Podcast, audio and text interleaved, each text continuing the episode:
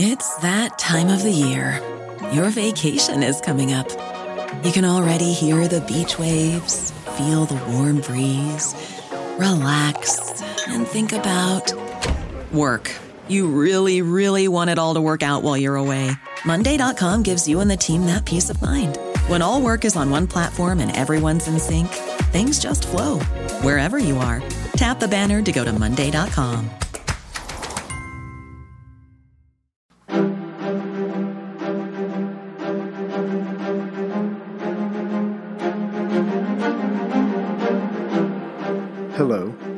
thank you for listening to the History of World War II podcast, episode 165. Meanwhile, back in North Africa, Operation Crusader, part 1. Back on episode 128, after the failed Operation Battle Axe to push Rommel back and relieve Tobruk, and after a successful but bloody Operation Exporter that saw the end of Vichy resistance in Syria, CNC Middle East Archibald Wavell had his command taken from him. He would be replaced by CNC India Claude Auchinleck. Basically, the two men were exchanging positions, but the Middle East had the pivotal role. Just one day after Wavell was relieved of command, on June 22, 1941, Nazi Germany invaded Soviet Russia. Suddenly, London and Cairo knew that Western Russia would be Hitler's obsession, if only until Moscow fell, probably sometime that winter. So Auchinleck's command was now truly night and day different than what Wavell had been dealing with. Yet so too was how Churchill and the new CNC Middle East saw Operation Barbarossa affecting the immediate future of Egypt.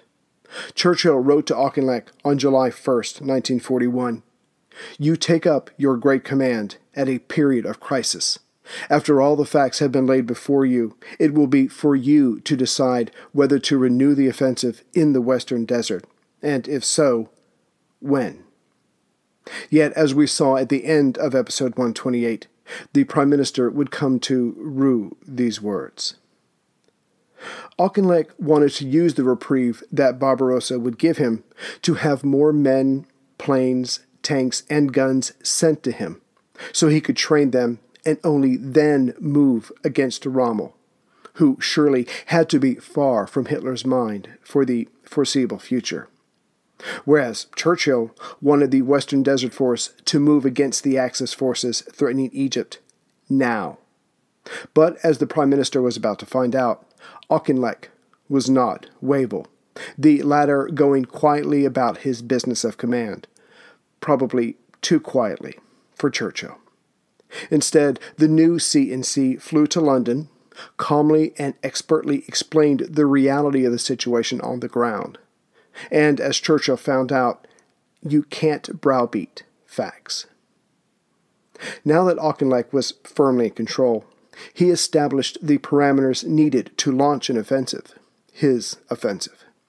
He needed two, preferably three, armored divisions, control of the skies, for the Royal Navy to make sure that Rommel was not reinforced, and for Syria behind him to remain calm.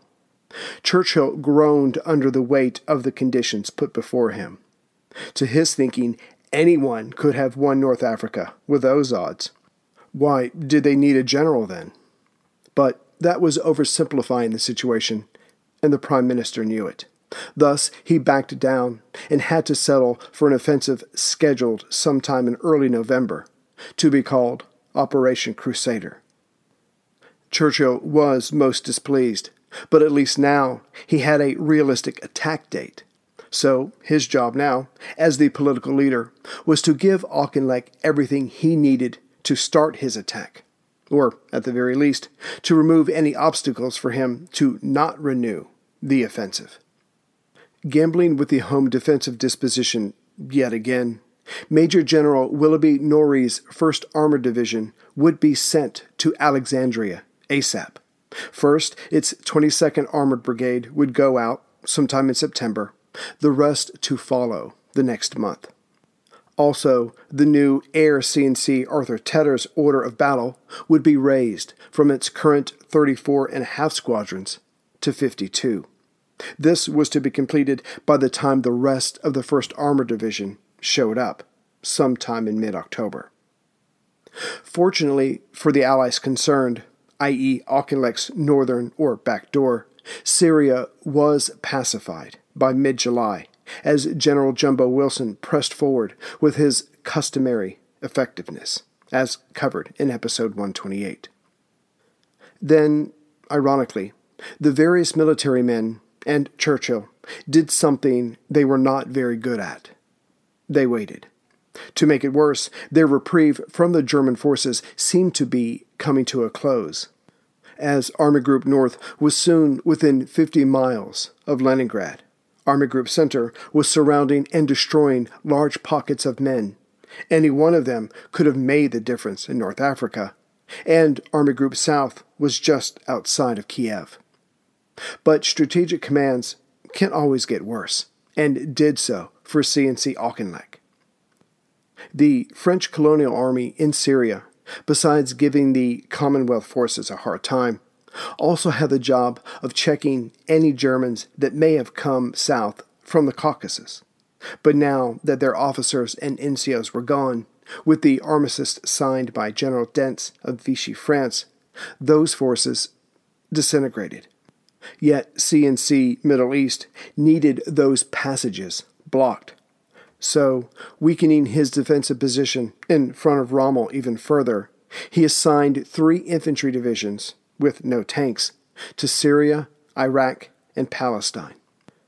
In hindsight, this may seem unrealistic, but during that summer and fall, the aspect of Germans smashing into Russia and then turning south seemed not only real, but a distinct possibility.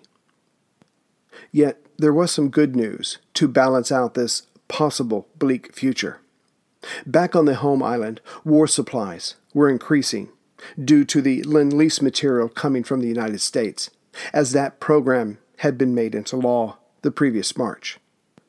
Of course, it was not as much as it could have been, with the U.S. trying to rearm themselves while supplying Russia even with the number of men in uniform there seeming to disappear by the tens of thousands. Still, it seemed that whenever Crusader was launched, the British would have more weapons than the Axis. The question would then come down to quality. To further qualify and quantify what the U.S. would be sending across the Atlantic and how it was to be used, President Roosevelt and Prime Minister Churchill met off Newfoundland. The former arrived in the USS Augusta, the latter aboard the HMS Prince of Wales. The meeting, taking place in August of 41, would be remembered as the Atlantic Charter and attempted to set the Allies' goals for the post war world.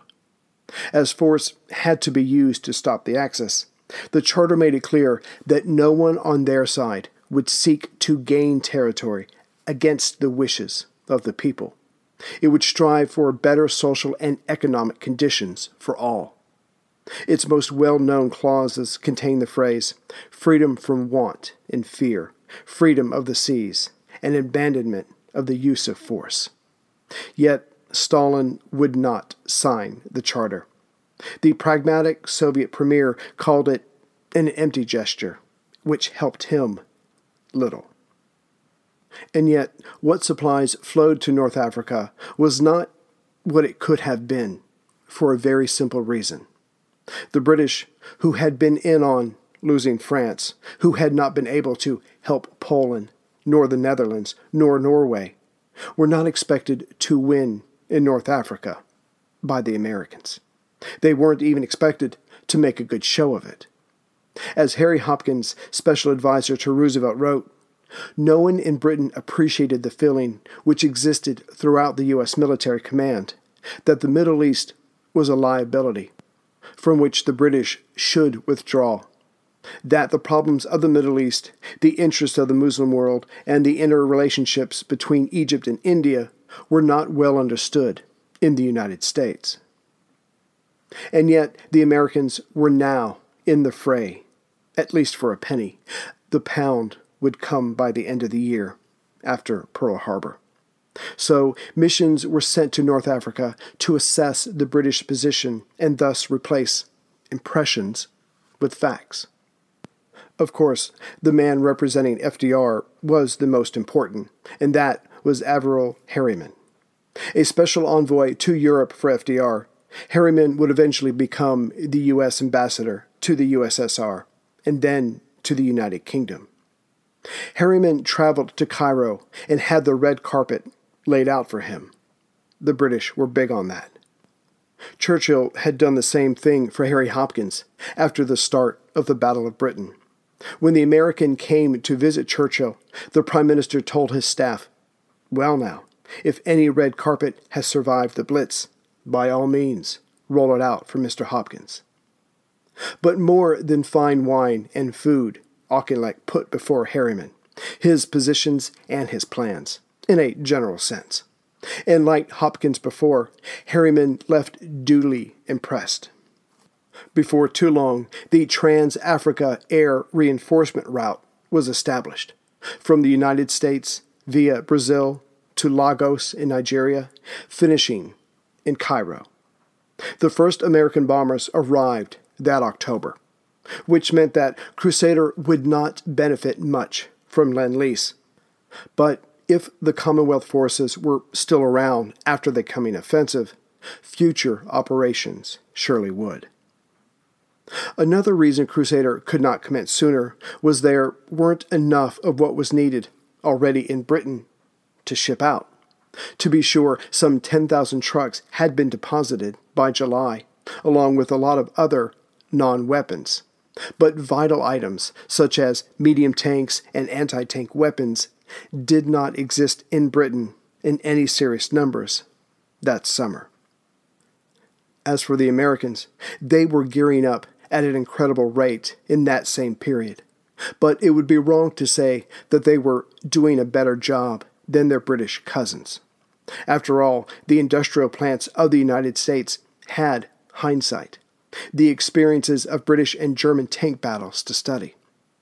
To the best degree they could, after action reports were sent to the Americans by the British. Thus, their tank designs had already had their trial and error periods. And, of course, the United States wasn't being bombed. However, America did have superior mass production techniques. In March of 1941, the United States had 16 medium tanks. Period.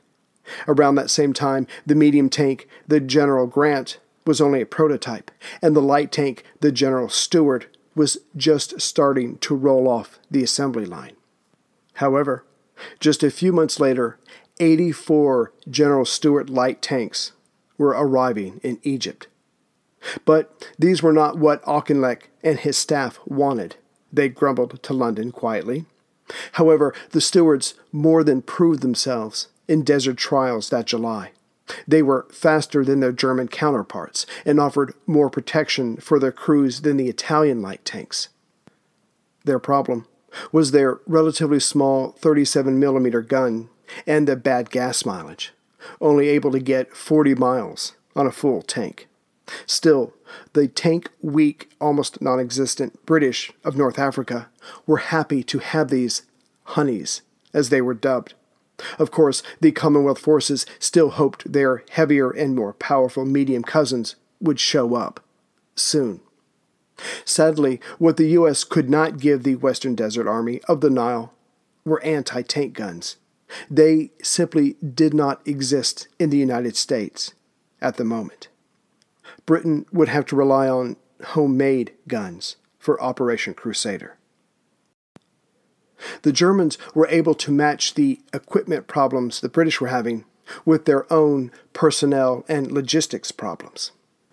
Rommel's superior, von Paulus, believed he was helping the Desert Fox by appointing Lieutenant General Alfred Gause to the position of German liaison officer to the Italian's North African Command.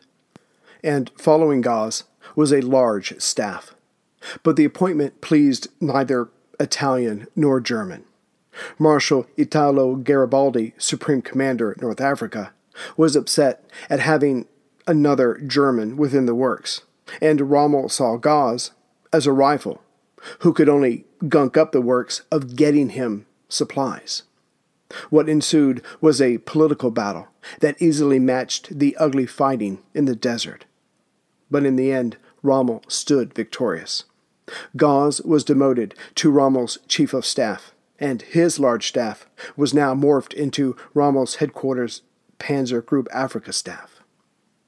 This was all well and good, but if it didn't help Rommel get more supplies, and quickly, then it was an intellectual exercise, nothing more. And the key to supplies was the Luftwaffe. It was their job to protect Italian shipping coming from the peninsula. Yet, as a number of planes had to be sent back to Russia, German air power was not what it had been, nor was it now, enough. The British were able to send supplies and men to Malta a bit more securely. Soon there were some 22,000 soldiers in its garrison, as well as 75 aircraft of various kinds. This podcast could not exist without the help of sponsors like Yahoo Finance. When it comes to your financial future, you think you've done it all. You've saved, you've researched, you've invested all that you can. Now, you need to take those investments to the next level by using what every financial great uses Yahoo Finance. I've stressed this in my podcast about command and control, which is exactly what Yahoo Finance is. You can see all your investments and retirement accounts in one place. You can consolidate your views from multiple accounts into one hub and access the expert analysis you need to tend to your entire portfolio with confidence. Yahoo Finance has been around for more than 25 years, and they've worked things out. You've got the tools you need right at your fingertips. I open up my Yahoo Finance, and within seconds, I can see how my stocks and investments are doing. And basically, investing, it's all about growth. And in order to grow, you need to know what's going on. For comprehensive financial news and analysis, visit the brand behind every great investor, yahoofinance.com, the number one financial destination, yahoofinance.com. That's yahoofinance.com. And now that Malta was strong enough to go back on the offensive, along with six months of rations, which seemed like a godsend to those who had suffered previously, but would suffer much worse in the future, Italian shipping started to suffer all the more accordingly. In June, the Axis lost 16,000 tons of equipment to British naval and air power. In September, that number jumped to 64,000 tons. A big part of this increase was due to the introduction of search radars for the Wellington bombers on the island. Moreover, the naval torpedo bombers now had homing devices placed on them, thus vastly increasing their effectiveness when the improved Wellingtons found an enemy ship. Admiral Cunningham had also set up a new convoy raiding group called Force K, which consisted of the cruisers Penelope, aka the future HMS Pepperpot, for all the holes she would have in her, the Aurora, and two destroyers, under the command of Captain Agnew. The captain had one of his better nights on November 8th. After a Martin Maryland aircraft, officially a Martin medium bomber from the U.S., but dubbed the Maryland by the British, had spotted an Italian convoy, Agnew set out from Malta with his Force K. They left around dusk and worked their way closer to the enemy ships, all the while keeping the Italian vessels in between themselves and a rising moon. This worked brilliantly. The enemy vessels were well lit, and Agnew then gave the order to fire. Within 45 minutes, all seven merchant ships and one destroyer had disappeared beneath the waves. The other five enemy destroyers quickly, and probably a little too quickly, headed for safer waters. Force K then made for Malta. Only later would they learn that there had been an additional two Italian cruisers and four more destroyers in the area, but they had left just as soon as the firing had started. Cunningham's opinion of the Regia Marina went down with those Italian merchantmen. Back on the German side, as long as army groups north, center, and south were moving, pushing rather, east, Hitler was content to let others decide what happened in the Mediterranean. After all, Rommel was not expected to be resupplied enough to hit the Commonwealth forces until January of 42. Then Tobruk would fall, and the Suez would be in Axis hands, which would alter the war greatly in favor of Germany and Italy. And yet, even though Barbarossa had started off during the third week of June, by mid August, even Hitler, through his hatred of communism and Stalin, could not ignore the losses his army had sustained, the logistic nightmares that were now a daily occurrence, and the simple fact that, as far as his men had gone into Russia, there seemed to be so much further to go. So, being a realist, and the day would come when Hitler would be anything but, he wrote a secret memorandum on August 28th that said it was possible his war against Russia might not be over by winter. This paper was showed to very few people.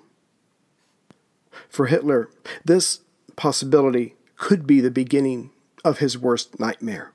If Russia did not fall, then there could be no Nazi charge out of the Caucasus Mountains south to the Middle East. This could allow the British, as banged up as they were, to retake the initiative in 42. London could resupply the Western Desert Army enough to push Rommel back to Tripoli. Then, if the Americans threatened or outright bribed the Vichy French or whatever side the French were on in North Africa, then the entire theater and the Mediterranean would be lost to the Axis. Being so close to Italy, no, this could not be allowed to happen.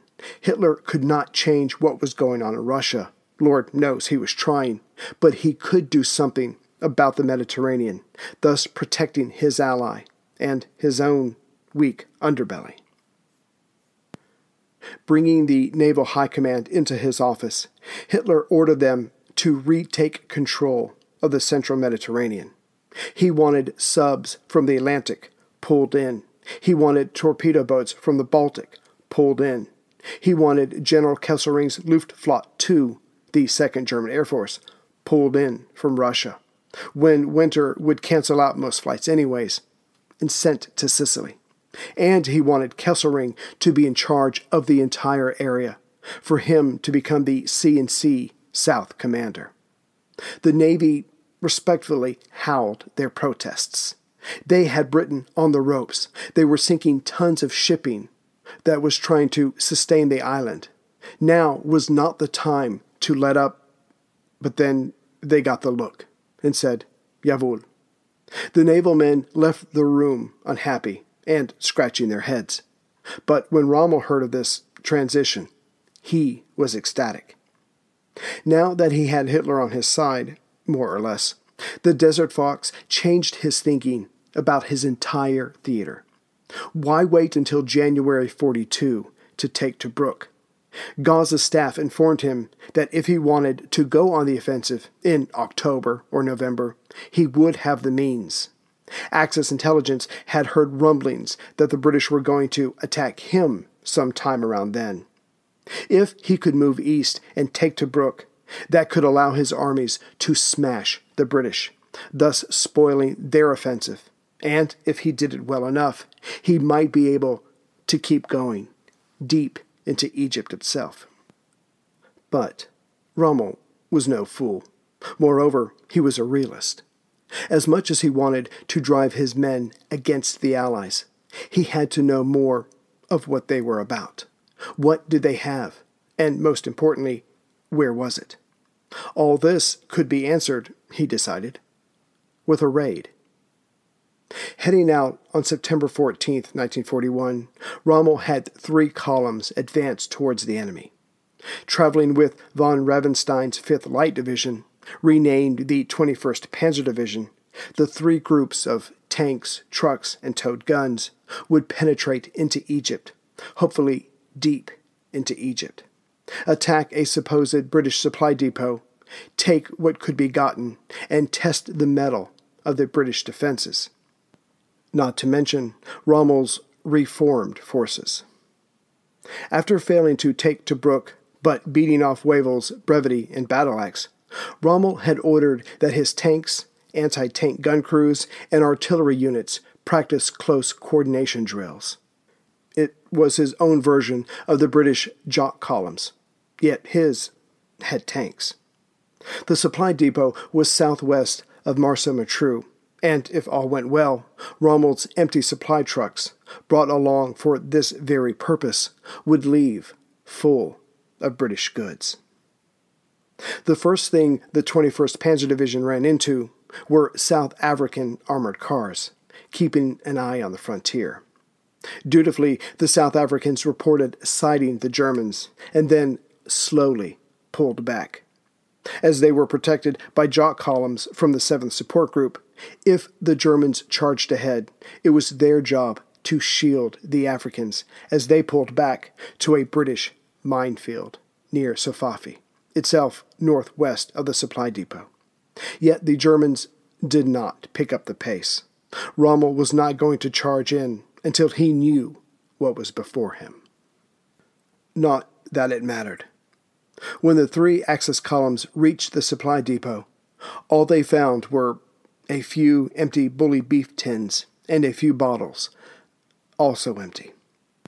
It was then, feeling the disappointment that many of the Germans realized their mouths were parched. Having reached their objective unmolested, the tanks and trucks radioed Rommel to let him know they were low on fuel, obviously hoping to fill up at that moment with British gasoline. Yet there was none. Just then, the guns of the nearby, but still falling back support group stopped falling back and opened up with their 25 pounder field guns. Rommel wasn't panicked, but became a bit so when the RAF showed up and started a conservative carpet bombing campaign. Rommel's men fired back, but didn't seem to be hitting anything. Meanwhile, one by one, his tanks and trucks were being taken out. Clearly, there were no supplies to be had. Clearly, his men were not going to get a chance to test their new battle tactics. And clearly, Rommel was not going to learn anything meaningful of British intentions or dispositions. Yet, that last part was not completely true. As he turned his columns around, they would meet their oncoming fuel trucks further west. Rommel convinced himself that the British were not ready to attack him, not ready to assist those trapped at Tobruk. How he came to this conclusion is still unclear. So, having learned what he needed to know, but not really, the Desert Fox would get on with reducing Tobruk, not overly concerning himself with whatever Auchinleck was doing further east.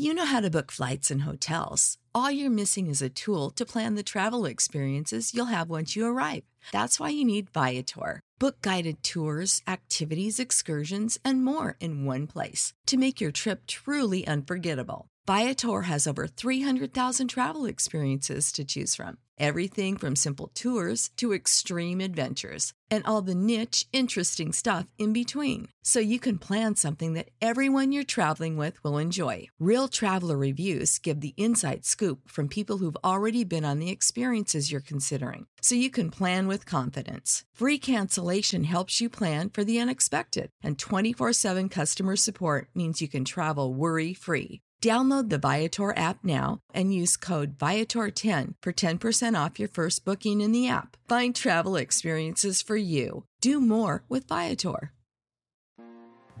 Greetings, everyone from Central Virginia. So, we have not abandoned Stalin, just wanted to get back to the action as uh, some of you have requested, and I certainly miss it too. So, what I'm going to do is a balancing act between Stalin bio catch up what's going on in North Africa up until the end of the year, catch up what's going on in the Atlantic uh, up until the end of the year, probably visit London again, the bombing that's going on, and maybe some of the what's going on in the other countries uh, that have been taken over by the Third Reich. So um, maybe just kind of balance it all out with Stalin, get to the end of the year 1941, and then decide stop. Do we stop and then go to the Pacific with uh, Pearl Harbor, or do we keep going uh, with Moscow? So.